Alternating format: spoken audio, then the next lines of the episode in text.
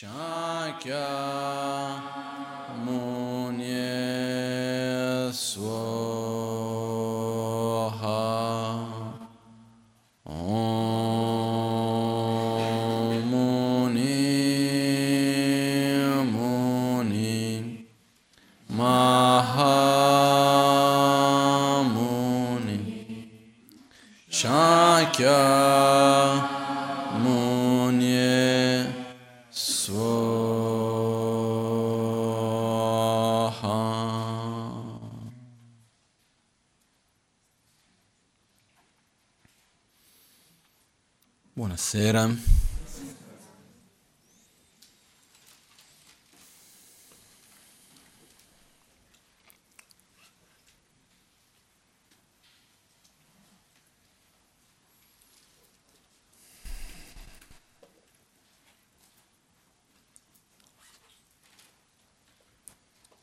Spesso si sente dire nel buddismo, o quando si parla del buddismo, che il desiderio è una delle cose da abbandonare, no?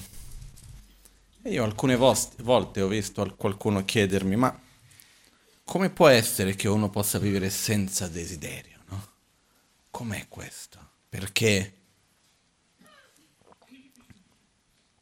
uno è più o meno morto, per dire, non c'è voglia di nulla, no? Sembra più che uno stato illuminato, sembra uno stato depressivo, non lo so. Uno che è lì senza desiderio, no? Ed effettivamente il problema che accade qui è un problema di traduzione, come spessissimo accade. Spessissimo quando andiamo ad ascoltare gli insegnamenti o leggere i testi antichi, eccetera, quando andiamo a tradurli nella nostra lingua, spesso andiamo a prendere dei termini che hanno un certo significato e quando andiamo a tradurlo o andiamo a stravolgere il significato o andiamo a ridurlo. Perché quello che accade è che ovviamente ogni lingua, ogni parola ha una sua storia, c'è un suo contesto culturale e perciò la parola dalla quale viene originalmente gli insegnamenti buddisti del sanscrito, del tibetano, che viene tradotta come desiderio, non ha la stessa storia della parola desiderio. Sono due cose diverse, no? Anche perché la propria parola in tibetano, döchak, döba vuol dire desiderare, voler qualcosa, chak vuol dire aggrapparsi fortemente e non voler molare, quindi attaccamento. Perciò desiderio e attaccamento vengono, viene usata la stessa parola. Comunque, quello che volevo arrivare è il fatto che il desiderio è un sentimento estremamente importante. Non intendo dire il desiderio inteso come proiettare la nostra felicità su ciò che non la può sostenere. Questo è il desiderio da abbandonare. Quando io proietto la mia felicità su qualcosa che in realtà non può sostenere la mia felicità, è una fregatura. E questo va a generare sempre più sofferenza.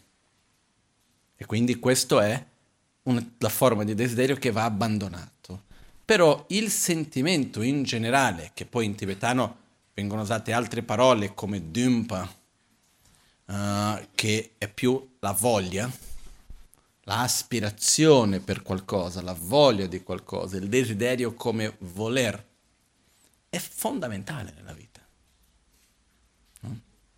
E quindi una delle prime cose che noi dobbiamo cercare in qualche modo di sviluppare, no?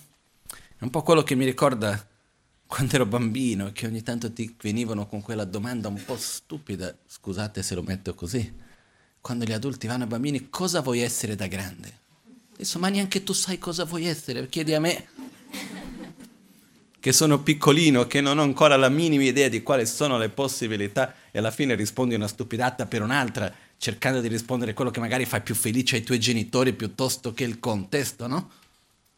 Che ne so io cosa voglio essere, poi c'è chi lo sa, però di solito facciamo fatica, no? Però è una domanda molto importante. Chi vogliamo essere da grande? Al di là del fatto di essere bambini o no. O meglio, possiamo semplificare la domanda e semplicemente chiederci chi voglio essere. Perché per f- creare qualcosa, prima dobbiamo sognarlo, immaginarlo. E questo è molto importante. Se noi vediamo, no? Anche a, a tantissimi livelli, anche a un livello più pratico, le cose tecnologiche, per esempio le invenzioni che vengono create, no? Prima sono state inventate da qualcuno che le ha sognate senza avere nessun mezzo per realizzarle, però le ha immaginate, no? Che ne so, prendiamo nel film di Kubrick Odissea dello spazio 2001, no? dove c'era lì Skype per dire, no? C'era la videoconferenza, due schermi che due si parlavano, dove come questo sarebbe mai stato possibile uno non se lo immaginava neanche. Quando, come però, uno sogna la parte più difficile non è realizzare spesso, ma è poter immaginare quello che nessuno ha immaginato prima. Creare cose nuove, no? Anche perché, secondo certi studi che avevo visto una volta, dice che il 99%, non mi ricordo la percentuale precisa, però era vicino ai 99, comunque molto alta, quindi oltre il 90% dei nostri pensieri non sono altro che ripetizione dei pensieri precedenti. Perché se noi osserviamo è abbastanza vero, eh? osservando in noi stessi. Nuove idee non è che vengono così spesso. Piuttosto stiamo lì a rivedere quella cosa che è successo perché siamo abbastanza noiosi anche. No? Anche se noi andiamo a vedere le cose per le quali uno si lamenta, sembra che ci siano delle novità enormi nella vita, però alla fine dei conti molto spesso siamo lì girando intorno alle stesse cose, no? Però il punto che voglio arrivare è che per poter creare dobbiamo sognare. Ed è molto importante questa parte. È molto importante lasciare lo spazio, permettersi di immaginare permettersi a se stessi di immaginare quello che a principio può sembrare l'impossibile. Però è solo pensando all'impossibile che quell'impossibile può diventare possibile. Perché quello impossibile rimane impossibile a seconda di come sono le cose adesso. Però ci sono tanti cambiamenti, tante altre varianti che io non so, non sono consapevole. E quindi le cose non sono impossibili. No? Come la Maganchen spesso ogni tanto dice, impossible become possible. No? L'impossibile diventa possibile. Però è fondamentale questo aspetto del sogno. E questo sia a livello personale che a livello di società. Io vedo per esempio, mi sembra un po' che la generazione nella quale noi stiamo vivendo oggi, la presenza di oggi, è un'epoca in cui si fa fatica a sognare, più ampio, anche come società. No? Io vedo in Brasile, essendo brasiliano, vedendo la realtà in Brasile, viviamo un momento più che politico, anche politico, però più che politico sociale, molto difficile. La cosa che più mi ha sconvolto, che più mi ha, mi ha toccato, mi ha intristito vedendo tutta la situazione, non è la corruzione che è terribile. Non è la mancanza di persone su cui ci possiamo affidare, almeno apparentemente. Uh, sono, posso fare una lunga lista, ok? Non è la divisione che c'è nel paese netta del 50-50%, eccetera. Tante cose abbastanza pesanti che il Brasile vive in questo momento. Ma la cosa che più mi ha colpito è la mancanza di prospettiva verso un futuro da parte della generazione presente. Ossia, la gente è capace di vedere quello che non va fino a un certo punto, lamentarsi, dire questo non va bene, quello non va bene, si manifesta, si dice, si fa di qua, di là, però non c'è un sogno, non c'è una prospettiva per dire voglio andare lì, voglio arrivare in quello stato lì. Se noi andiamo a vedere anche riguardo la nostra parte della salute, di che cosa si parla di solito? Di malattia. Non si parla di salute che deve essere raggiunta. No? Perché sono due cose diverse. Una cosa è non avere una malattia grave, un'altra cosa è avere un corpo sano e una mente sana. Sono due cose diverse, no? Però di solito anche qua l'enfasi va messa nel quando c'è una malattia dobbiamo affrontare la malattia, risolvere la malattia, andare verso quella parte lì. Sembra che se ho eliminato la malattia il resto sia tutto a posto. Quando da quello ad avere uno stato di salute è tutta un'altra storia. No? Uno stato buono di salute fisica, mentale, emozionale, eccetera, no? È un'altra cosa. Una cosa è eliminare la crisi economica nella quale se ci siamo, non ci siamo, poi dopo tutta un'altra. Comunque, una cosa è eliminare una crisi economica, farla superare eliminando il sintomo. Un'altra cosa è capire perché c'è stata questa crisi, da dove è sorta, come andiamo a creare una società che sia economicamente sana, equilibrata, eccetera. È un altro discorso, no? Però il problema non è che noi non vogliamo una società sana, noi non vogliamo uno stato di salute, noi non vogliamo un, una società con un governo equilibrato. Non è che noi non vogliamo, è peggio. Non abbiamo la capacità di sognare. E quando uno non ha il sogno, non ha la speranza, non riesce a immaginare un qualcosa, perché la, l'aspetto che c'è del sogno è che io immagino qualcosa e mi permetto di immaginare qualcosa che voglio, lasciando passare, lasciando, andando oltre gli aspetti pratici che riesco a vedere di come realizzarlo. Vorrei no? poter vivere in una società che sia equilibrata, dove la gente riesca a consumare ciò che ha bisogno e non ciò che vuole, dove ci sia più rispetto fra le persone. Possiamo andare avanti dove venga, dove venga dato tanto valore alla, al, a livello di maturità emozionale tanto quanto alla conoscenza. So io. Possiamo andare avanti e fare una lunga lista, ok? Però io ho un'idea di che cosa desidero. Come arrivare lì non lo so. Veramente non lo so. Però voglio che un, che un giorno riusciamo ad arrivare lì. Ho un sogno di qualcosa maggiore. Ed è quando io ho quel sogno che vado a camminare in quella direzione anche per un'altra ragione molto interessante. Quando noi riusciamo a sognare qualcosa che noi non abbiamo i mezzi ancora per realizzare, quindi quando noi riusciamo ad avere un sogno, un obiettivo, sogno intendo dire un obiettivo, che trascende i nostri mezzi di realizzazione, alla fine abbiamo un obiettivo che trascende questa vita. Questo dà significato alla vita. Quando noi non abbiamo un sogno ed è tutto palpabile, è tutto nel oggi, qui, adesso che posso vedere, tutto posso, devo riuscire a controllare, devo riuscire a programmare, tutto all'interno di questo, rimaniamo con un orizzonte piccolo, girando intorno a quello che c'è già. Ok?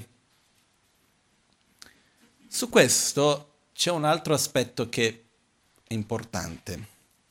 Io qualche tempo fa mi è venuto questa chiarezza perché avevo parlando, ero in Brasile l'anno scorso, adesso non mi ricordo esattamente quando, però più o meno un anno fa, qualcosa del genere, comunque un po' di tempo fa.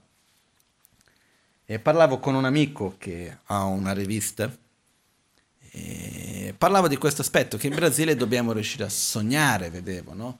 E quello che mancava era riuscire a dire, ok, ho capito che ci sono tante cose che non vanno bene, però qual è il Brasile che tu sogni? No? E parlando con lui, lui è piaciuto questa idea e ha fatto un incontro con tutti i giornalisti che lavoravano insieme con me per parlare, perché poi alla fine ha fatto un'edizione speciale della rivista solo su questo argomento, no? Però quando ero lì insieme con i vari giornalisti parlando, discutendo su questo argomento, uno mi sono accorto che erano tutte persone molto intelligenti, preparate, eccetera, il quanto fosse difficile l'idea del sogno.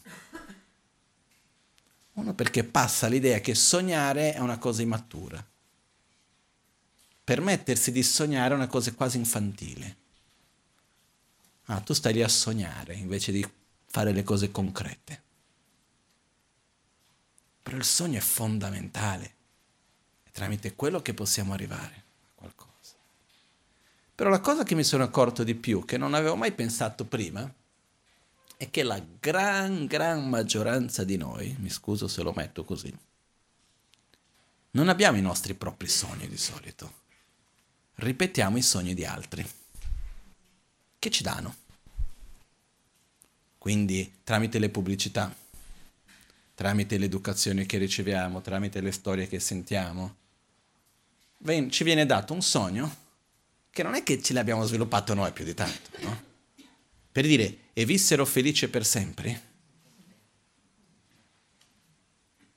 Quando siamo bambini, le storie che ci raccontano è un sogno che ci trasmettono, è un obiettivo che ci viene trasmesso. Adesso nulla contro la famiglia e la coppia, assolutamente nulla contro questo. Però io credo che il rapporto di coppia, il marito, la moglie, quel che sia, non è né la causa dei problemi né la soluzione. La vera causa sono le nostre insoddisfazioni, la nostra rabbia, invidia, attaccamento, gelosia, eccetera, eccetera. Però viene dato un peso al rapporto di coppia che dopo non regge, no? Una delle ragioni è perché sin da quando siamo piccoli, ok, e vissero felici per sempre, no? Addirittura in Brasile, quando, questo alle ragazze più che ai bambini, alle, alle bambine, quando si fanno male, è una cosa strana, però la bambina si è fatta male, va dalla madre, dalla nonna, da qualcuno a dire ah mi sono fatto male, dicono non preoccuparti, quando ti sposerai passerà. quando casa Sara si dice, quando casa Sara, quando ti sposi passa, no? Io, però se tu vedi l'input che viene dato, no? Gradualmente. Nella pubblicità che noi vediamo, nei film che si vedono. Viene passata un'idea di felicità e un sogno o no? Nelle telenovele, in tantissime cose. Potere, denaro, ricchezza, bellezza, eccetera, eccetera. E viene data un'idea, un'immagine idealizzata a un tal punto che si va a creare un sogno, che poi dopo tutti cercano di emulare e di seguirlo. Tutti, per modo di dire, sto generalizzando, eh? Però quello che voglio dire è che tanti di noi abbiamo degli obiettivi che non sappiamo neanche di avere, che ci sono stati imposti da altri. Imposti dalla società, imposti dalla cultura, in modo in alcuni casi consapevolmente imposti, in altri casi non consapevolmente imposti. Okay. Perciò, fino a un certo punto della nostra vita è normale e non è che dobbiamo sentirci male perché abbiamo degli obiettivi che sono stati imposti e non sappiamo neanche di averli. Noi siamo un, il frutto anche del contesto in cui noi viviamo, della cultura e di tutto il resto, e va bene questo. Però arriva un punto nella vita nella quale noi possiamo chiederci chi voglio essere da grande. No? Nel senso che questo grande può essere anche la prossima vita, non è che per, o in questa vita, ma chi voglio diventare, chi voglio essere io, qual è il mio sogno. No? Questa è una cosa che è fondamentale per noi. Perché se noi non ci facciamo questa domanda, che spesso la risposta non è così facile da trovare, eh? perché non siamo abituati a sognare da noi, dobbiamo, di solito siamo abituati ad avere un sogno che qualcun altro ci ha dato, no? E poi alla fine nel buddismo che cosa avviene? Buddha ci trasmette la sua esperienza, quindi è come se ci trasmettesse un suo sogno, un obiettivo che lui ha raggiunto. Per quello anche che dice Buddha è risvegliato, no? si è svegliato, però ha raggiunto quello che era l'obiettivo, che poi lui trasmette questo obiettivo come un sogno per noi, qual è? Diventare un Buddha. Alla fine il buddismo è il percorso per raggiungere il sogno di essere un Buddha noi stessi. Però generare questo obiettivo, questo desiderio. No? Oggi abbiamo cominciato parlando del desiderio. Questo sogno alla fine che cos'è? Un desiderio. Io voglio quello. Che bello sarebbe se io potessi avere quattro occhi. Ok, immagino un qualcosa, no? Poi cercherò alla fine di ottenere quello che voglio. Però quello che succede è che quando io pongo dinanzi a me un obiettivo, quando immagino qualcosa, quello mi permette poi di camminare in quella direzione. Quando noi non abbiamo un obiettivo che trascende la nostra quotidianità,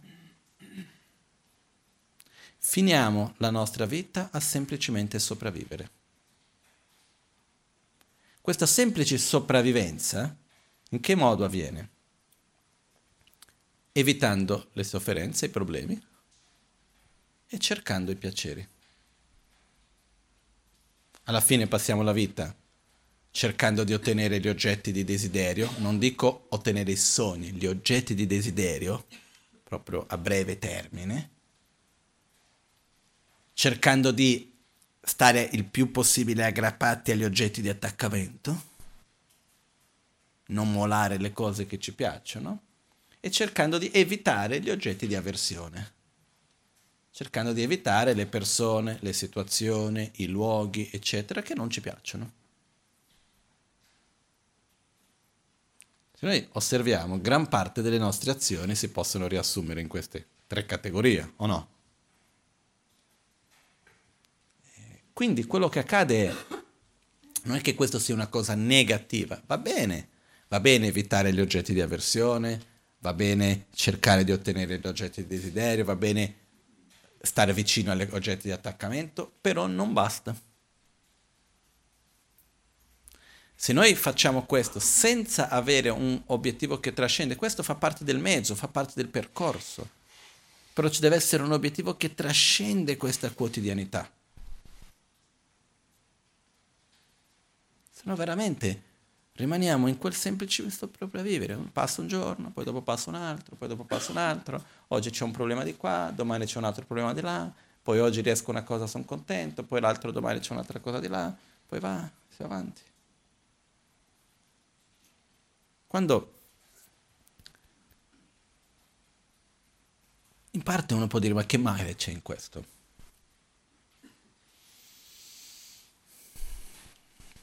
A principio nessuno, nella pratica tanto. Perché? Perché nella pratica, quando io non ho un obiettivo particolare, quindi non mi do una direzione che sia virtuosa, finisco a familiarizzarmi sempre di più con un modo di essere che alla fine non sto bene. Perché il punto è, se io mi trovassi in uno stato veramente equilibrato, gioioso, felice, pacifico, stesse veramente bene, che continui a fare lo stesso, eh?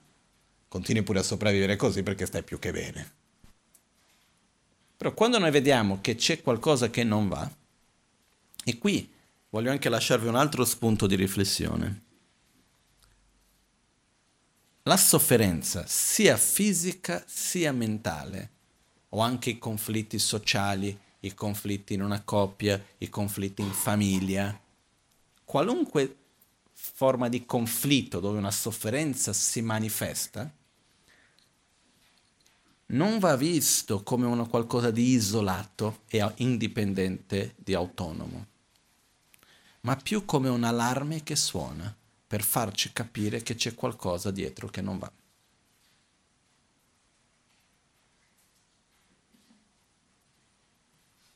La sofferenza in se stessa non è altro che una manifestazione di qualcosa, di, un, di uno squilibrio, di un qualcosa che non va a livello fisico, emozionale, mentale, sociale, eccetera.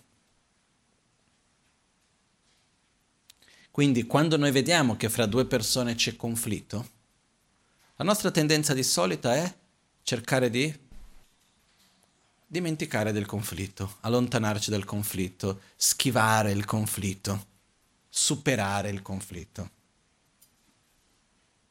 Ma quel conflitto non è altro che la manifestazione di qualcos'altro che non va. Quindi è importante andare a capire che cosa c'è che non va. Manca rispetto, manca gratitudine, manca, ci sono delle situazioni di aspettative da una parte o da un'altra che non vengono sostenute. Dov'è il punto che alla fine è il nodo che poi dopo viene fuori? No? Perché per esempio in un rapporto fra due persone è sempre basato sul dare e il ricevere, no? Quando io do e credo che quello che sto dando sia il giusto, va bene, sono contento di quello che io do e credo che quello che io ricevo sia abbastanza, sono contento di quello che ricevo e questo c'è da tutte le due parti, c'è armonia. Quando io comincio a sentire che ricevo di meno di quello che dovrei ricevere o do di più di quello che dovrei dare, a quel punto cominciano già a avere dei conflitti, per esempio. Però quando c'è il conflitto è un segno di qualcos'altro che si sta manifestando. Quando c'è tristezza, quando c'è rancore, quando c'è paura, quando c'è qualunque stato di sofferenza interiore, è un segno che c'è qualcosa nella nostra attitudine, nel nostro modo di pensare, nel nostro modo di relazionarci con la realtà, in qualunque aspetto sia esso interiore, dove c'è un conflitto, dove c'è un qualcosa che è fuori luogo, dove manca armonia. No? So è chiaro questo? Perché è molto diverso se noi vediamo in questa prospettiva. Una cosa è vedere la sofferenza come una cosa da eliminare, punto e basta. Un'altra cosa è ricordare che la sofferenza ha una sua funzione, ha una sua ragione di essere. Questo è un termine che nel buddismo in generale non ho mai sentito dire, ma per dire la natura, in natura le cose hanno una ragione di essere. Non so se avete mai visto un documentario se mai conosciuto qualcuno, io ho visto dei documentari che parlavano di persone che hanno una malattia per la quale non sentono mai dolore. Che cosa gli succede? Otto anni di età, in sedia a rotelle, tutti rotti, tutti bruciati, di solito hanno una vita molto breve, perché? Perché non c'è un allarme per dire fin qua puoi andare, oltre non puoi arrivare, no?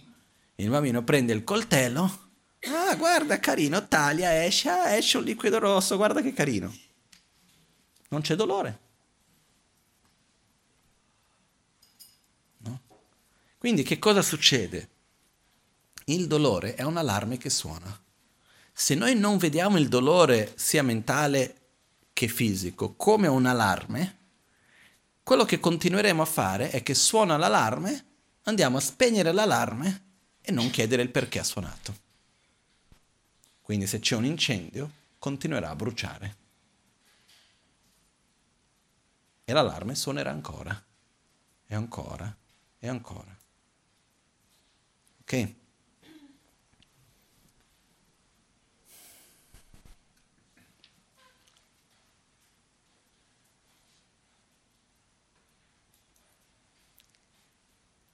Io so che non è facile, vedo per me stesso, non è facile capire perché suona l'allarme ogni volta che suona.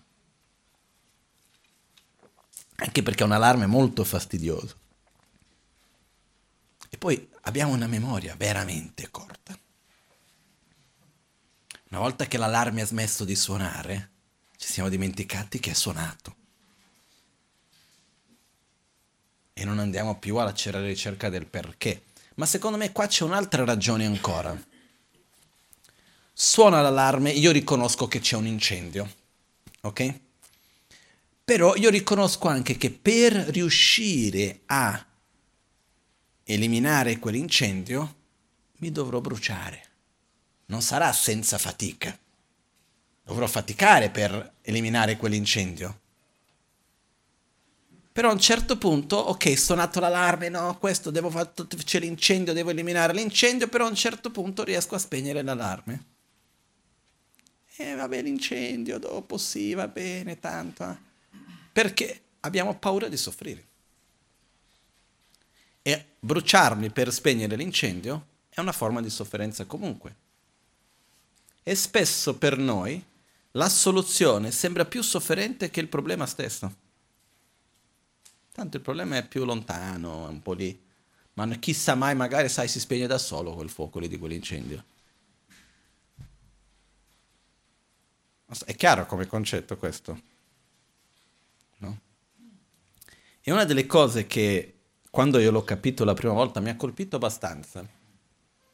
Quando l'ho letto la prima volta veramente mi ha colpito. Era un testo di, scritto dal maestro di Lama Ganchen, Kyabche Dorje Chan, che è rappresentato lì in fondo l'immagine che abbiamo di questo maestro, l'ultimo in questa lista, eh, dopo questa linea dopo Buddha Shakyamuni lì. E in un testo lui parla dell'importanza del non aver paura della sofferenza. In un altro testo anche a Tisha, che invece è rappresentato alla mia destra, quello col capello rosso, lui parlando con suo discepolo Drom Tompa dice, Oh mio figlio, non devi aver paura della sofferenza. E lui risponde, suo discepolo, ma come maestro? Se io non ho paura di soffrire, alla fine soffrirò di più, perché non andrò a evitare le cause della sofferenza. Lui dice, se non ho paura di soffrire, non cercherò di evitare la sofferenza, quindi soffrirò di più. Ha una sua logica. E lui dice no, perché soffriamo molto di più per la paura di soffrire che per la sofferenza stessa.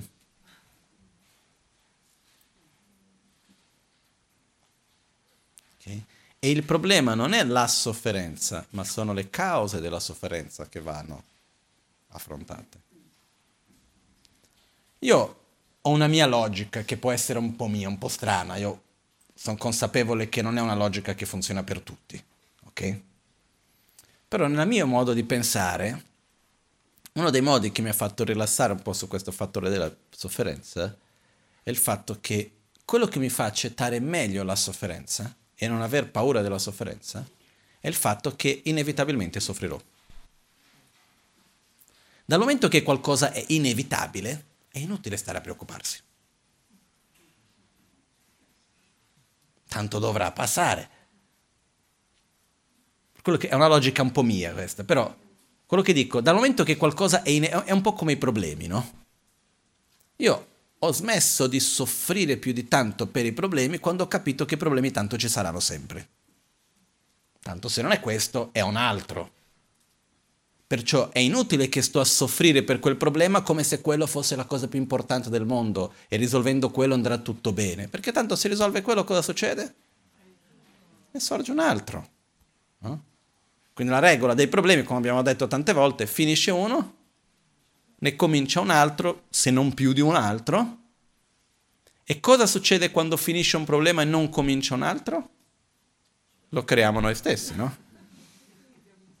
Questo è quello che alla fine succede, se guardiamo la nostra esperienza di vita, quello che è successo fino adesso intorno a noi, no? Quindi, quando io riconosco che problemi esistono e tanto esisteranno sempre, se non è per una cosa, alla fine è per un'altra, no? La stessa cosa in un gruppo di persone. C'è stato un periodo quando c'era un gruppo di persone che alla fine sono sempre coinvolte fra il monastero, i centri di Dharma, eccetera, tante persone di cercare di creare sempre l'armonia perfetta fra tutti, eccetera, finché un giorno mi sono accorto e detto, eh, perché io ho visto che nei gruppi fare che tutti siano contenti è un po' come nei cartoni animati quando esce un buco della nave che entra l'acqua e metti la mano per chiudere, quando chiudi qua esci di là, no? Poi ha chiuso di là esce da un'altra parte. Però mi sono accorto che creare veramente armonia e soddisfazione in un gruppo di persone vuol dire fare armonia fra i veleni mentali di tutti. Perché quando uno pacifica non è più geloso, è venuta l'invidia di quell'altro, che poi dopo c'è stato quell'altro che si è arrabbiato, e poi c'è quell'altro lì che con la paura ha fatto chi ne sa che cosa. È così, eh? E poi è a turno. Ogni tanto in gruppo è più difficile, però di solito si va un po' a turno, no? Quindi quello che succede è se problemi sono una cosa che è inevitabile dal momento nel quale viviamo in una realtà dove abbiamo ignoranza, abbiamo attaccamento, abbiamo invidia e tutte queste cose, è inutile che io sto a farmi mille menate perché c'è un problema. C'è un problema? Sì. Non è una cosa, ah, c'è un problema, no, c'è un problema, normale. E come al mattino c'è il sole, sì. Adesso come faccio per affrontarlo? Qual è il miglior modo per risolverlo? Metto il meglio quello che posso per aiutarlo. Quando riguarda la sofferenza, so che è un po' più difficile questo, però immaginiamo la nostra vita fino adesso. L'infanzia è facile o difficile? Senza paragonare altri momenti della vita, quando noi immaginiamo la nostra, la memoria dell'infanzia per il bambino mentre vive l'infanzia, io quando l'ho immaginato, io ho avuto una bellissima infanzia, però immaginando devi fare tutte le cose che non capisci perché le devi fare. Ti trattano come uno che non capisce niente quando in realtà le cose le capisce, questa è almeno la mia memoria. No? Uh, ci sono tante cose, non è che sia facile. Poi piano piano cominci a imparare a relazionarti con le persone, conoscere i sentimenti, conoscere il mondo. Non è facile l'infanzia. Ok, l'infanzia non è facile. Adolescenza Uguale, più facile, più difficile? Di solito più difficile. Poi ci sono eccezioni, eh? Però di solito più difficile. Io la mia adolescenza in gran parte l'ho fatta in monastero, devo dire che stavo bene. Però dai 12 ai 24 sono stato in monastero. Uh, ok, dopo, finita l'adolescenza, uno comincia quindi a finire, finisce dopo la parte nella quale finisce l'adolescenza, poi dopo c'è la parte che comincia a cercare il lavoro, imparare a relazionarsi meglio, quindi la cosa di creare i rapporti, la coppia, la famiglia, non famiglia, e questo, quell'altro lavoro, la propria sussistenza, eccetera. Facile o difficile? Difficile. Ok. Fase successiva? Quando uno ormai ha stabilizzato le cose della famiglia, però deve passare la vita a lavorare chissà quante ore per pagarsi i conti, per risolvere, è riuscito a creare o che alla fine si è sposato piuttosto che adesso c'è da sostenere quella situazione. E poi, ok, ho creato una realtà, ho il lavoro, ormai la carriera, però sostenere questo nella vita, facile o difficile? Difficile.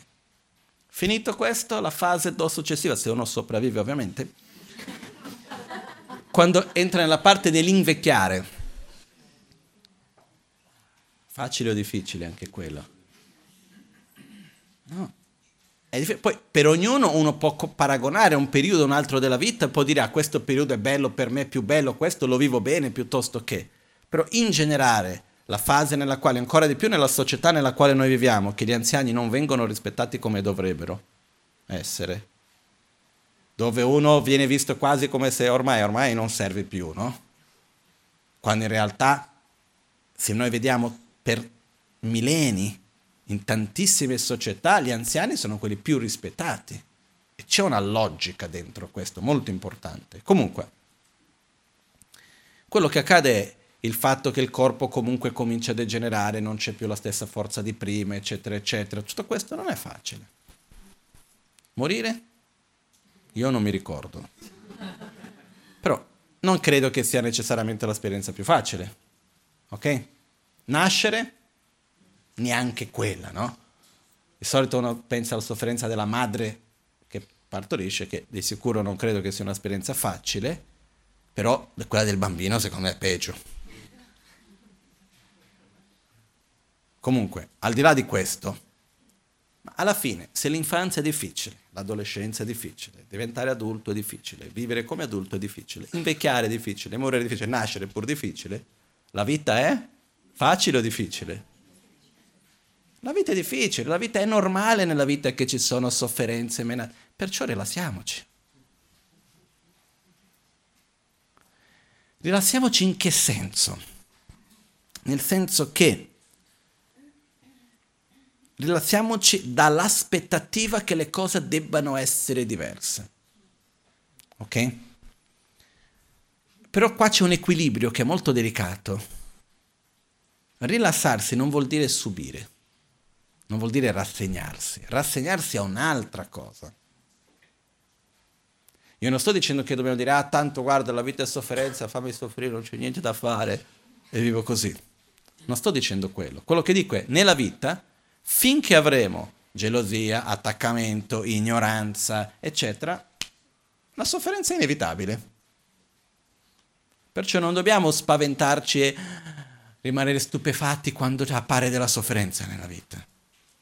Perché è strano che noi comunque abbiamo questa attitudine abbastanza spontanea che ogni volta che ci troviamo davanti a una situazione che non va tanto bene, che ci sono dei problemi o della sofferenza, lo viviamo come se fosse qualcosa di molto sbagliato. È come se noi fossimo la vittima del mondo. Ok? Quando io capisco che in realtà finché io vivo con rabbia, gelosia, invidia, attaccamento, quello che abbiamo appena detto prima, io comunque alla fine andrò a vivere in un modo con conflitti e comunque ci sarà della sofferenza che si manifesterà nella vita, quando sorge una sofferenza, non è che ci da stupefarsi, da stupirsi, però comunque la vado ad affrontare. Rilassarsi vuol dire io smetto di vivere creando un'aspettativa che è incoerente con la realtà. Però pongo per me stesso un obiettivo che va oltre. E questa è un po' quel, quella ricetta che spesso ci siamo detti di avere un obiettivo alto, un'aspettativa bassa e uno sforzo costante. L'obiettivo alto vuol dire sognare. Io voglio vivere senza sofferenza? Assolutamente sì. Il mio obiettivo personale che mi sono posto è quello di star bene, in armonia, felice con me stesso e con gli altri, indipendentemente di dove sono, con chi sono, in quale situazione mi trovo. Ci sono ancora arrivato? No. Ci sto lavorando. Però ho l'obiettivo. Credo che sia possibile, sì. Tenere un obiettivo, sognare, questo è fondamentale come abbiamo detto prima. Obiettivo alto, aspettativa bassa. Le aspettative basse vuol dire che, anche io abbia un obiettivo, io non vado a porre quell'obiettivo in un contesto di forma e tempo. Io non vado a dire devo raggiungere quell'obiettivo domani in quel modo lì. Io non ho consapevolezza di tutte le varianti che ci sono. Ho l'obiettivo però non so quando lo potrò raggiungere come lo potrò raggiungere. Però lo voglio e ci credo e quindi continuerò a mettere energia in quella direzione lì. Per questo sforzo costante. No? E quando noi, voglio solo ritornare un po' velocemente su questo punto, quando noi ci rilazziamo dal punto di vista che la sofferenza fa parte della vita, cominciamo a aver meno paura di soffrire. Perché se è una cosa inevitabile, quando ci sarà la potrò affrontare, punto. È un po' quello che io vedo spesso quando una persona, per esempio, uh, viene a parlare con me, io vedo qualcuno che ha paura di una sofferenza, di una malattia, per esempio. No? Succede spesso che qualcuno deve fare un esame e viene là, ma devo fare un esame, prega per me. Io mi sono già chiesto, ma che cosa vuoi della preghiera per l'esame? Che l'esame che non appaia nulla nell'esame? che l'esame sia chiaro e ti dica esattamente quello che hai?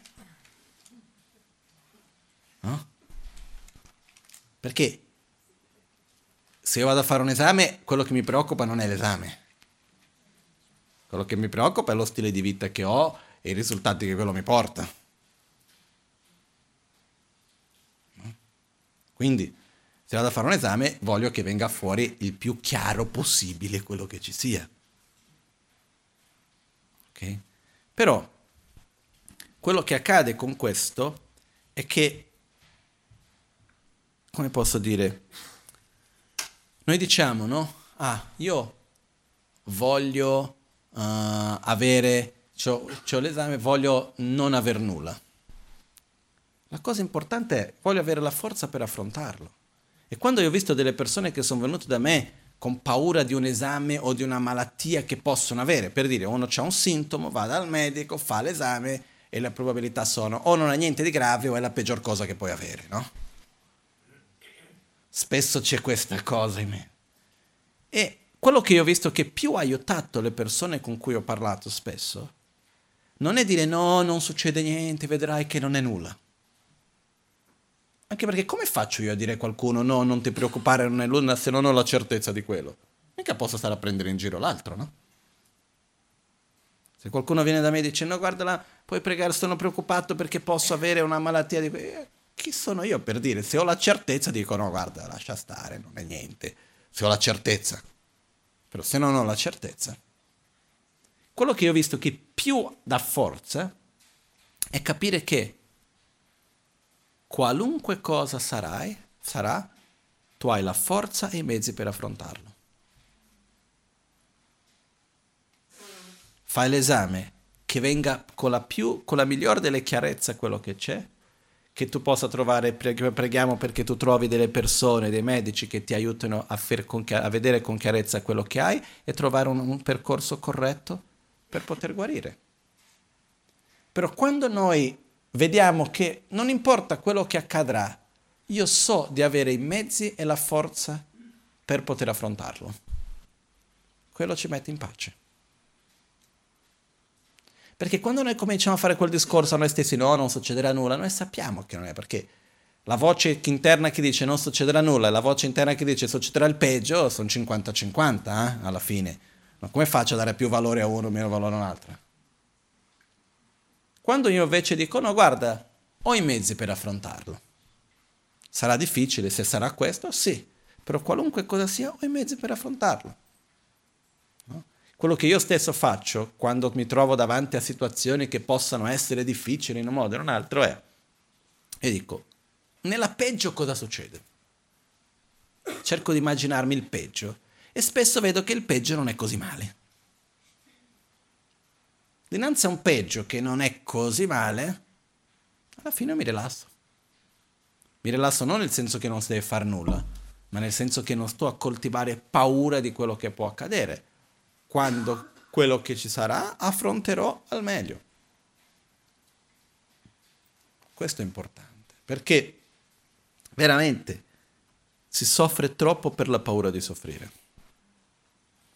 E alla fine stiamo, perché che siamo arrivati a parlare della paura di soffrire? Perché la paura di soffrire spesso ci blocca e non ci permette di applicare l'antidoto e risolvere il problema. Perché la, perché la soluzione sembra più sofferente del problema stesso. Da dove siamo partiti? Dal fatto dell'allarme. Suona l'allarme, riconosco che c'è un incendio, ah ma è troppo faticoso spegnere l'incendio. Una volta che l'allarme non suona più, smetto. Quindi questo io vedo, ma anche con la meditazione. Facciamo un esempio più pratico e connesso con la nostra realtà di pratica buddista, chiamiamo così.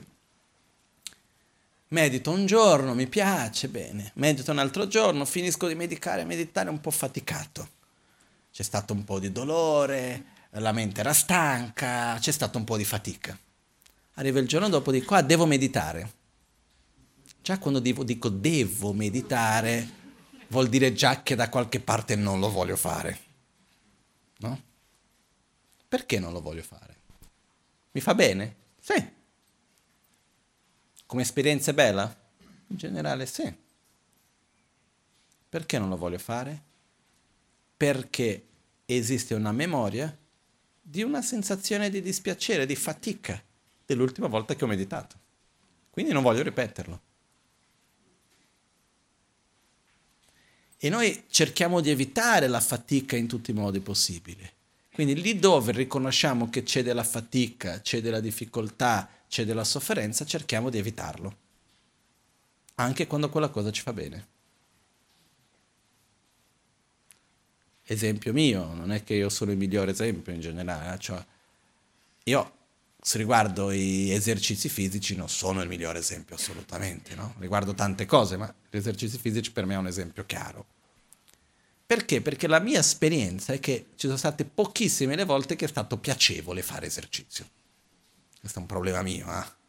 Una cosa che proprio non mi piace, ma da quando ero bambino, non mi è mai piaciuto. No? Anche a scuola vedevo lì i bambini che facevano sport, ma che stanno lì a correre da una parte all'altra, non sto meglio qua seduto a guardare per dire, ognuno ha il suo modo di pensare di essere. E non dico che quello... Non, io non, non, sto dicendo questo come se fosse un merito, al contrario. Eh? Però io riconosco in me stesso che visto che io riconosco che c'è una certa fatica coinvolta in quello, anche quando io so che mi fa bene, c'è qualcosa che mi blocca. Perché? Perché non voglio fare quello che poi dopo è faticoso. Questo da che cosa nasce? Paura di soffrire. Quando in realtà l'attitudine più matura è quella di avere la consapevolezza nella quale noi diciamo noi stessi. Una sofferenza a breve termine che porta un beneficio o che evita una sofferenza, quindi che porta benessere o che evita sofferenza a medio-lungo termine, va fatta. No? Per dire, se c'è una medicina che ha un gusto terribile, però che dopo mi fa bene, la prendo. E se invece c'è una cosa che il gusto è meraviglioso, però dopo è un veleno, la prendo? Teoricamente no. no. Poi noi, quando vogliamo qualcosa, troviamo le mille scuse. No, ma chissà questa volta c'è l'eccezione, no? No, no non, è, non è proprio così, troviamo le cose. Però la regola che viene insegnata nei voti dei Bodhisattva è quando una, un'azione, una scelta, quando una scelta porta dei benefici a breve termine, quindi è positiva, porta piacere, benessere a breve termine, ma quel breve termine di piacere, di benessere, porta sofferenza a medio-lungo termine, va evitato. E quando una sofferenza a breve termine porta un beneficio a medio-lungo termine, va fatto. Molto spesso noi guardiamo il breve termine. Quindi se il gusto è buono da qua fin qui, quello che succede da qua fin qua non importa, no? Dalla bocca fino alla gola è buono, dalla gola fino a tutta la parte digestiva, se dopo mi viene mal di pancia, quel che sia, quello è un altro discorso, non importa tanto, no? Questo è un esempio, però ci sono tante cose nella quale noi andiamo ad agire in questo modo, no? Perché quando io, si dice non aver paura della sofferenza, non vuol dire che uno vuole soffrire, ma vuol dire che uno ha la visione a più a medio lungo termine, dove la sofferenza momentanea non è il problema, perché tanto ci sarà, se non per una cosa per un'altra. Il problema non è soffrire, il problema è continuare a creare e coltivare le cause della sofferenza. Non so se è chiaro questo concetto. Perché, proprio perché non voglio soffrire, devo mettere la mia energia non nell'evitare la sofferenza, ma nell'eliminare le cause della sofferenza. Perché se no riesco a evitare momentaneamente, poi dopo di un po' mi ritrovo sempre uguale. Okay? Perciò questa è una parte che riguarda il modo come affrontiamo la nostra quotidianità. Però c'è un punto che abbiamo cominciato agli inizi, che voglio comunque concludere con questo e ribadire ancora, che è il sogno affinché noi possiamo sognare, dobbiamo avere un sogno che sia coerente con la nostra realtà presente e dobbiamo credere in noi stessi. Perché un sogno che è privo di fede nella possibilità di realizzarlo non è un vero sogno. Per dire, un sogno che viene vissuto come una uh, come si dice adesso in italiano, una, una cosa impossibile, un'utopia, per dire un'utopia come qualcosa che non si può raggiungere, ah sarebbe bello se però tanto non è possibile, rimane in una parte idealizzata e non si va a collegare con la realtà delle nostre azioni. No? Se noi vediamo anche da un livello mondano persone che hanno realizzato cose grandiose, dietro che cosa c'era sempre? Il desiderio di farlo, di arrivarci, una visione dove voglio arrivare, voglio arrivare lì. E perché ho una visione di dove voglio arrivare, faccio, metto tutto lo sforzo per andare in quella direzione lì. Perché credo che ce lo posso fare. E questo in altre parole, negli insegnamenti buddisti viene detto che la stessa fede che dovremmo avere in Buddha, come colui che ci fa vedere il sentiero, nel Dharma, il sentiero da seguire, nella Sangha, la comunità spirituale che ci accompagna durante il sentiero, dobbiamo avere la stessa fede anche in noi stessi. La stessa fede che ho nel mio guru, che ho in Buddha, io devo avere anche in me. Perché se io ho tanta fede in Buddha, per dire, o nel mio guru, o in Guru Buddha, e non ho fede in me, la fede in, Buddha diventa una fede nella quale io dico, oh Buddha, ho tanta fede in te, fai tu per me. Sono qua, ho fede in te, faccio tutto quello che tu dici, però dopo sono nelle tue mani. Se Buddha ci potesse rispondere che noi potessimo capire, Buddha ci direbbe in questo caso, eh, però io non posso farlo per te. Buddha stesso ha detto, in un, un sutra dice, io non posso togliere vostra, i vostri veleni mentali, così come si pulisce lo sporco con una spo- scoppa. Io non posso togliere le, le macchie delle vostre impronte negative dei vostri veleni mentali, come la ignoranza e così via, così come si pulisce lo sporco con l'acqua, da un tessuto per esempio. Io non posso prendere la mia conoscenza, le mie realizzazioni e mettere dentro di voi. Quello che posso fare è farvi vedere che cosa dovete coltivare e che cosa dovete abbandonare. Questo è quello che posso fare. Affinché voi stessi dovete abbandonare ciò che c'è da abbandonare e coltivare ciò che c'è da coltivare. Però come faccio io ad abbandonare qualcosa se io non credo che lo posso fare? È come se noi chiedessimo, sarebbe bello vivere senza rabbia? Tutti sì. Io ho fatto questa domanda anche a bambini piccoli, proprio qui anche diverse volte. Ah, vi arrabbiate? Sì. Eh, ma è bello arrabbiarsi? No. Mi piacerebbe non aver rabbia? Sì. Però prima di tutto non lo mettiamo come una possibilità. E anche se dovessimo pensare nel fatto di non aver rabbia, dice sarebbe bello, ma io senza rabbia, ma come? Impossibile, non ce la farei mai. E se io non credo, non metto l'energia in quella direzione. Se non metto l'energia, non ottengo i risultati. Ok? Perciò avere un obiettivo, sognare e credere in noi stessi, avere la fede che io posso raggiungere quel sogno. Il sogno nel buddismo qual è? Diventare un Buddha, che vuol dire sviluppare le proprie qualità al loro massimo potenziale, amore, compassione, generosità, umiltà, pazienza, eccetera, che non è neanche il sogno finale essere un Buddha. Il vero sogno che Buddha ci trasmesse nel buddismo Mahayana è quello di, di aiutare ogni essere a uscire dalla sofferenza. E per raggiungere quel sogno io devo in mezzo raggiungere un altro sogno che è diventare un Buddha che dove ho i mezzi per poter veramente aiutare gli altri. Quindi è un sogno grandioso. Se, se andassimo a tradurre questo sogno in parole più moderne è la pace nel mondo. Però la pace nel mondo è unicamente possibile, come ci ricorda la Maganchen, tramite la pace interiore. Come la Maganchen ci dice, la pace interiore è il fondamento più solido per la pace nel mondo.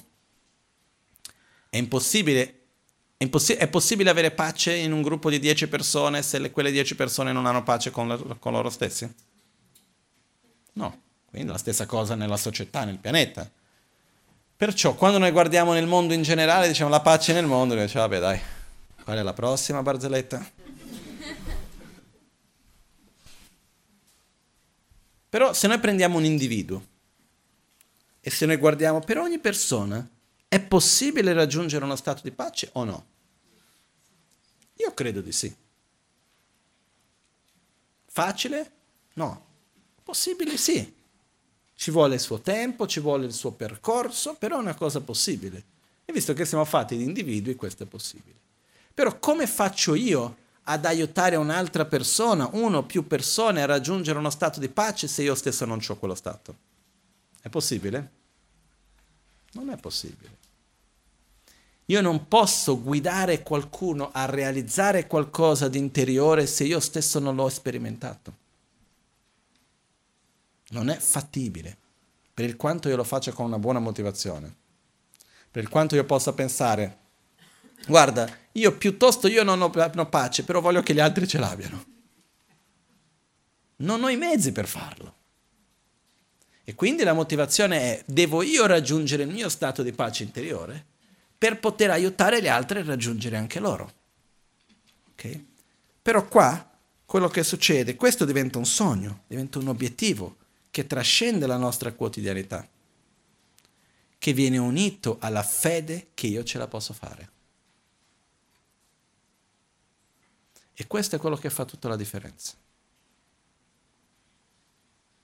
È qua che quando noi crediamo che noi possiamo farcela, che noi abbiamo quella capacità, che noi crediamo nel nostro potenziale, a questo punto io ho un obiettivo maggiore, credo che lo possa fare e quindi metto in atto nella mia quotidianità quello. Ok, chiaro questo, no? Ehm...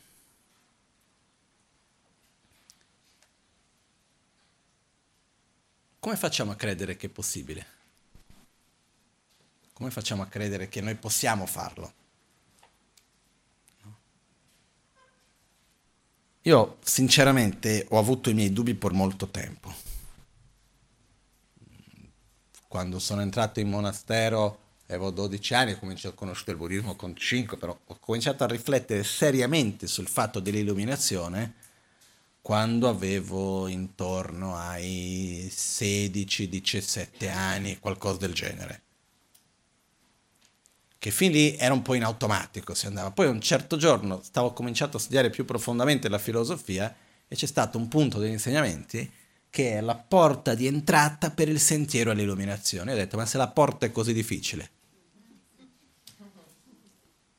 ma non, non, entro neanche a giudicare il resto, ma se già la porta è così faticoso, ma chi ce la fa? No? E mi sono messo in testa l'idea, vabbè, in passato di sicuro c'è stato qualcuno che ci è riuscito, però oggi come oggi, io per me e per gli altri che conosco da vicino, non ci siamo, eh. E però quello per me era un grosso problema. Perché? come facevo io a dedicare la mia vita per qualcosa che in fondo non ci credevo? Perché il mio obiettivo non era quello di far parte di un'organizzazione buddista o far parte di uh, un sistema o fare la carriera di lama. No? Se qualcuno vuole fare lama per fare la carriera di lama vi sconsiglio che ci sono tante altre più facili, più piacevoli, non vi consiglio assolutamente, no? Comunque, al di là di questo, la ragione per la quale ho fatto quella scelta all'inizio è per vivere quello che veramente io credo. Io adesso dico una cosa qua che un po' forzata, però può sembrare un po' forte. A me personalmente del buddismo in sé e per sé, di essere buddista semplicemente per essere buddista, non mi importa. Quello che è importante è che ci sia un percorso che io credo, che, ricor- che ritrovo beneficio in me e trovo il modo che sia qualcosa che dà significato a me, che posso condividere con gli altri, che dà significato aiuta la vita degli altri. Quella è la cosa più importante per me. Nel buddismo mi sono sempre ritrovato su questo. No? Perciò ero in crisi.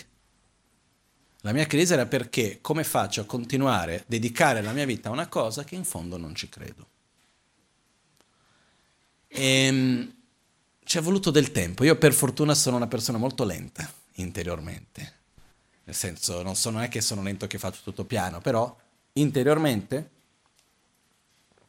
prima di prendere una decisione importante, devo vedere, rivedere, riflettere, riflettere un'altra volta, avere la certezza. Poi una volta presa la certezza, per cambiare, un'altra volta ci vuole lungo tempo. È possibile, però non è così veloce. E quando ho i miei percorsi interni di questo, sono delle cose che non è che sto a parlare con gli altri, è una cosa che succede abbastanza di me come stesso. No? Quindi in quel momento, quando sono entrato in crisi, io mi ricordo, è stato, è stato leggendo il testo dell'Amazon K dei tre principali aspetti del sentiero. Ninsen quando tarpa tenerlo chungna tezengye chung kebala, queste parole che diceva la rinuncia che è l'emergere definitivo, la, la, certezza di voler uscire dal ciclo di sofferenza del samsara, nasce quando di giorno e di notte in tutti i momenti, in secondo tarpa d'ognolo, uno desidera in ogni momento la liberazione. Quindi di giorno e di notte tutto quello che faccio desidero uscire dal samsara. Vabbè, se ci passa per la testa una volta al giorno è già tanto. Pensarlo di giorno e di notte, fare tutto quello che faccio con l'intenzione di uscire dal ciclo di sofferenza per il beneficio degli altri. Dove?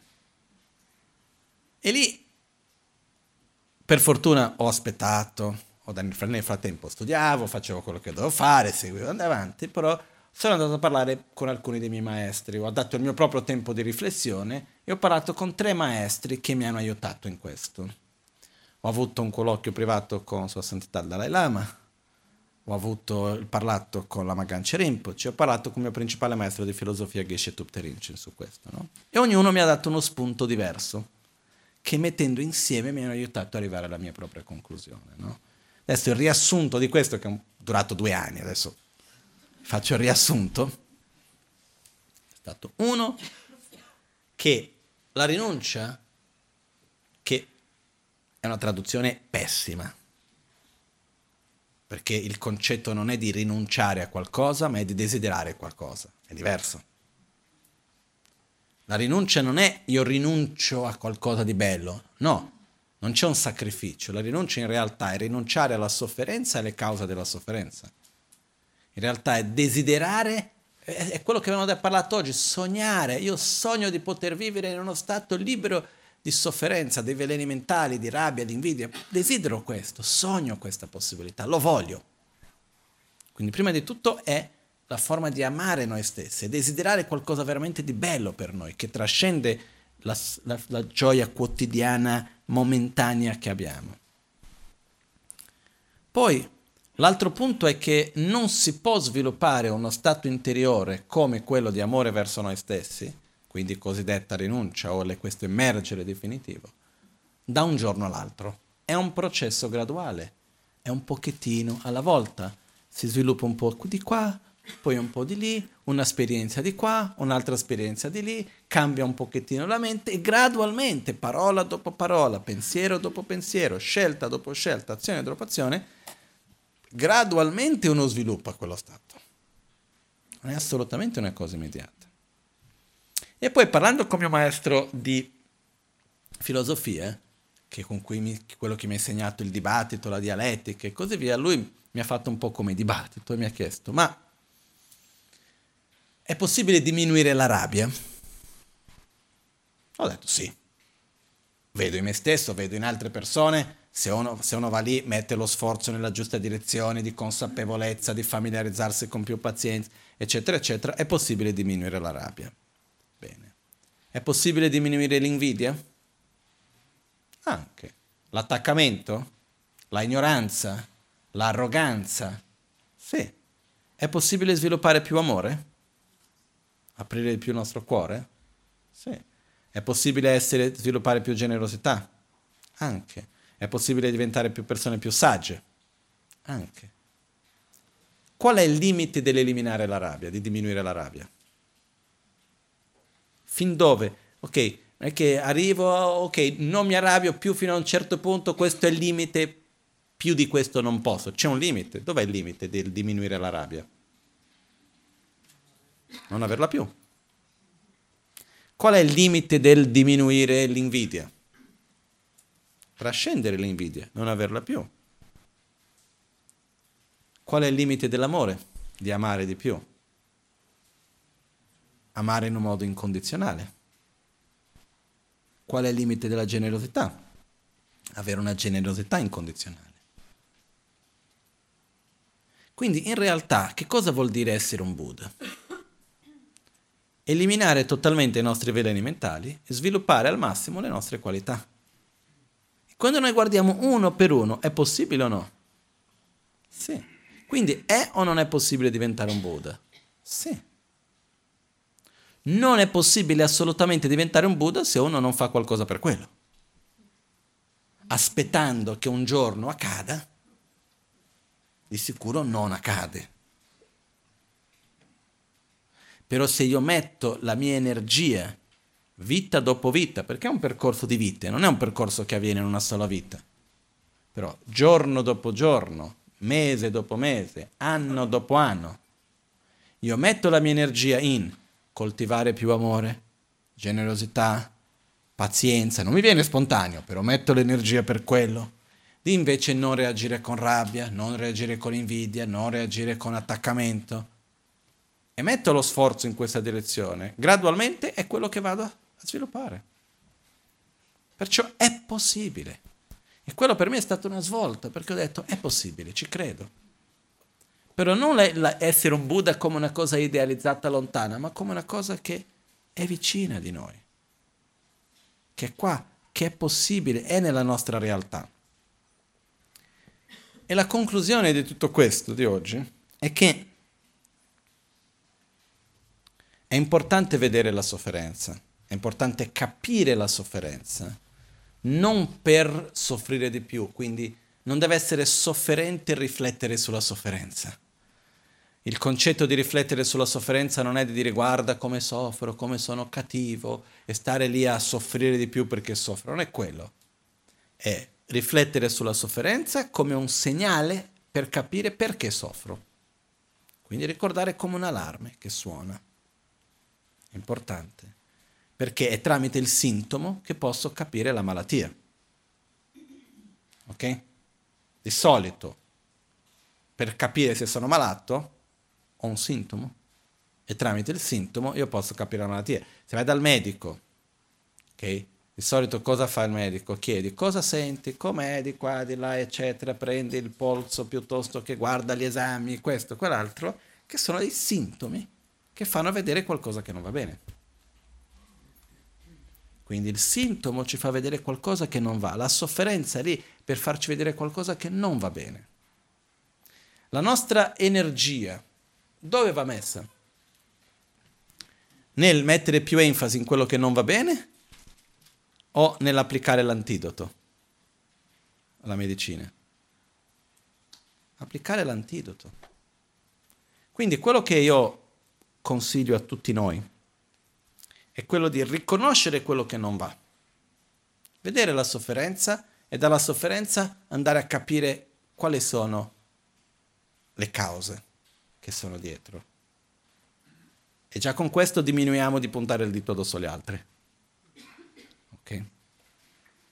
Però una volta fatto questo, se io riconosco che io sto soffrendo perché c'è attaccamento, perché c'è non accettazione, perché c'è invidia, perché c'è gelosia, che alla fine questo nasce dall'egoismo, che alla fine questo nasce dalla ignoranza, eccetera, eccetera, si riesco a capire non solo concettualmente, ma riesco a sentirlo.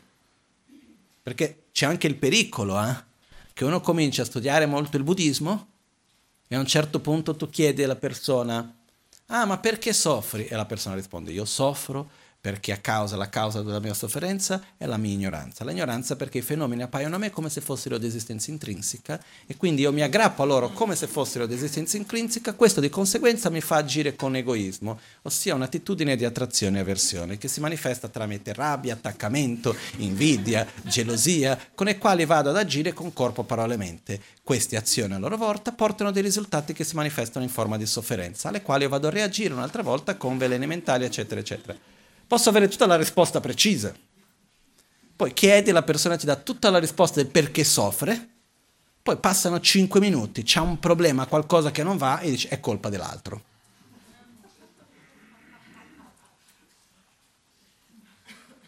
È chiaro questo? È pericoloso questa storia. Di andare a creare una visione idealizzata del perché soffre, cosa dovrei fare, ma sembra che quella filosofia sia solo per avere una bella filosofia e non c'entri nulla con la nostra vita poi dopo. Perché se io mi chiedo ma perché sto soffrendo? Perché il mio padre, madre, figlio, marito, moglie ha fatto, ha detto. Ma nella descrizione prima delle cause della sofferenza non mi sembra di aver sentito padre, marito, moglie, figlio, eccetera, no? Quindi quello che succede è che se io riconosco veramente che quelle sono le cause della sofferenza, io devo lavorare su quello. Ma questo è il punto principale, che in realtà tutto quello che ho detto oggi era per arrivare a questa conclusione. una volta che noi riconosciamo il perché stiamo soffrendo, quello che non va, la nostra energia va messa nell'antidoto. Come si fa a mettere l'energia nell'antidoto? Andando ad agire in coerenza con il sogno che abbiamo. Io non sono ancora un Buddha, però agisco come se fossi. In altre parole, più semplificando, portando a modo magari un livello ancora più semplice. Io non sono una persona ancora molto paziente, io mi arrabbio, eccetera, però vorrei tanto essere una persona paziente, vorrei tanto non arrabbiarmi più, vorrei tanto non reagire più con aggressività dinanzi alle cose. Non sono ancora lì, però lo vorrei tanto, ho questo sogno. E quindi vado ad agire artificialmente, con sforzo, seguendo il sogno e non la realtà dove mi trovo oggi. Vado ad agire in direzione del sogno, quindi devo cercare di essere più paziente, devo cercare di andare in quella direzione, di essere quello che voglio diventare. Questo nel buddismo viene chiamato portare il risultato nel sentiero. Io non sono ancora una persona molto paziente, però agisco come se fossi, perché è quello che voglio essere. Perché il fatto che io riconosca che non ho pazienza, il fatto che io riconosca che mi arrabbio e il fatto che io soffra perché mi arrabbio e mi arrabbio come perché mi arrabbio, non mi toglie la rabbia. E non toglie neanche il karma negativo e le negatività che vengono fuori dalla, tramite la rabbia. No? Questo è un concetto che nel buddismo non funziona. Ho avuto un'attitudine non corretta però ho sofferto abbastanza per l'attitudine non corretta che ho avuto. Toglie la negatività di quello che ho fatto? No. Se ho fatto qualcosa che non andava bene, è inutile che sto a soffrire per quello che ho fatto, devo cambiare comportamento, punto. Anche nella vita quotidiana, se una persona ha un'attitudine nei nostri confronti che non è bella, la persona viene e dice no mi dispiace di qua di là poi sta male ah guarda tu non sai come mi sto male per quello che ho fatto poi uh, ok. Però tre giorni dopo ripete la stessa cosa. Per poi dopo un'altra volta stare lì a soffrire perché alla fine sono scusate il termine due scocciature la prima che agisce in quel modo che non è bello, la seconda che devo stare a consolarlo perché non deve soffrire perché ha fatto quella cosa, no? Io, quello, io, non voglio vederti soffrire per quello che tu hai fatto, io voglio vederti cambiare comportamento, almeno mettere uno sforzo in quella direzione del cambiamento. Poi non mi aspetto che venga in un giorno, però mettiamo lo sforzo in quella direzione. Quindi noi con noi stessi, il fatto è, dobbiamo agire fisicamente, verbalmente, mentalmente, seguendo quello che vogliamo essere e non quello che siamo. portare risultato nel sentiero, è quello che facciamo quando facciamo l'autoguarigione, che faremo adesso, che ci visualizziamo nella forma come i cinque diani Buddha. Cosa rappresenta questo? Io sono saggezza, io sono soddisfazione e concentrazione, io sono pazienza, amore, stabilità, io sono umiltà, generosità, io sono potere di realizzazione, rigioire, gioia, eccetera. Io mi riconosco nelle qualità e porto il futuro, che non c'è ancora, nel presente agisco come se fossi affinché io diventi. Ok? Il sogno, il sogno va fatto con, c'è il sogno principale e poi in mezzo ci sono i, in inglese si chiama milestones, come si chiama, le pietre miliari, i intermedi, come si può dire, dei pattamari, come in italiano, questo è portoghese, cioè il, dei, delle soglie da raggiungere, no? dei punti fermi dopo del quale. Poi adesso non sto ad annoiarvi con i termini tecnici, nel buddismo si chiamano i dieci bumi e i, i cinque sentieri e poi c'è tutti i vari step per raggiungere l'illuminazione. Esiste un percorso precisissimo da dove siamo noi fino ad essere un Buddha, descritto nei minimi dettagli esiste questo, noi lo studiamo per capire quali sono i vari passaggi e ogni passaggio, come fai a sapere dove sei, cosa devi fare quando sei lì, c'è tutto veramente descritto molto bene tutto questo percorso. Però a partire da da una realtà più quotidiana, meno della filosofia in questo senso. Il primo passo è quello di abbandonare quello che ci fa male e coltivare quello che ci fa bene. Questo è il primo passo. Amare noi stessi e farlo senza scuse. Però creiamo dei passi nostri, perché io quello che riconosco è va benissimo seguire i percorsi che ci ha trasmesso Buddha, meraviglioso, e i cinque sentieri, dieci bumi, eccetera, eccetera. Però quello che vedo molto spesso è che se noi ci mettiamo a studiare questi sentieri in questo modo, tanti di noi andremo a vivere questo in un modo parallelo della nostra realtà. Ah, questa è la filosofia buddista. Ma l'importante non è la filosofia buddista, è la nostra vita. È come io vado ad agire, come vado a vivere. Quella è la cosa importante alla fine. Quindi, quali sono i livelli che voglio raggiungere? Un livello, avere una parola corretta. Io vorrei poter usare la mia parola in un modo coerente, positivo e non voglio più usare la mia parola in un modo distruttivo, violento, aggressivo, incoerente. Per esempio, è un obiettivo, no? Quindi voglio essere così. Non ci sono ancora. Voglio raggiungere, devo cercare di agire a secondo di quello che voglio essere. alcune volte ce la farò, altre volte non ce la farò, però gradualmente mi direziono verso quel risultato. Ok? Perciò sognare sono in realtà tre cose messe insieme. È sognare, eh, essere consapevole della realtà in cui sono e credere e agire di conseguenza che io posso dalla realtà in cui sono raggiungere il mio sogno. Che i termini tradizionali vengono chiamati Shilam Jesum, base sentiero, risultato. La base è dove sono, conoscere le mie risorse, i miei veleni, eh, le mie abitudini, capire dove sono, benissimo, avere il risultato, il sogno dove voglio arrivare e il sentiero che è quello che devo fare per arrivare lì. Però tutto questo è possibile quando prima di tutto sogniamo. Quindi io quello che vi invito a fare è di vedere, chiedere a voi stessi qual è il mio sogno chi voglio essere? La risposta non si raggiunge subito e non è neanche una risposta semplice e spesso noi non abbiamo tanta certezza e dobbiamo anche un pochettino aiutarci su questo. In fondo la risposta è io voglio essere felice. Ma dove è il progetto questo? Cosa voglio? Poi ognuno cercare di fare questo e non aver paura di aggiungere nel nostro sogno, prendere sogni che altri ci hanno dato. Non, non, tanto non sappiamo fare altrimenti. Va bene quello. Però veramente credere dove voglio, no? chi voglio essere da grande alla fine. No?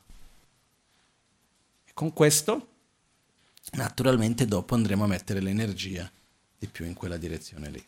Ok? Questo è quello che volevo oggi principalmente condividere con voi. E adesso uh, facciamo la meditazione nell'autoguarigione, la faremo oggi con una parte di meditazione sul respiro, poi invece di farla cantata la facciamo recitata, per una ragione anche di tempo per riuscire a mettere il tutto insieme bene. Ok?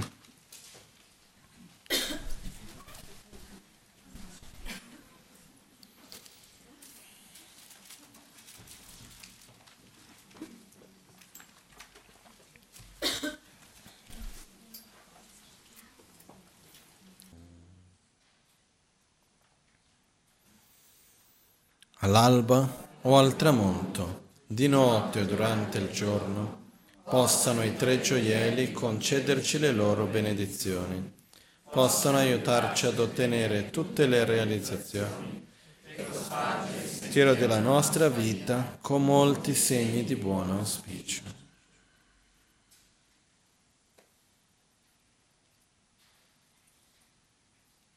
Tristile volevo innanzitutto ringraziare tutti di essere qua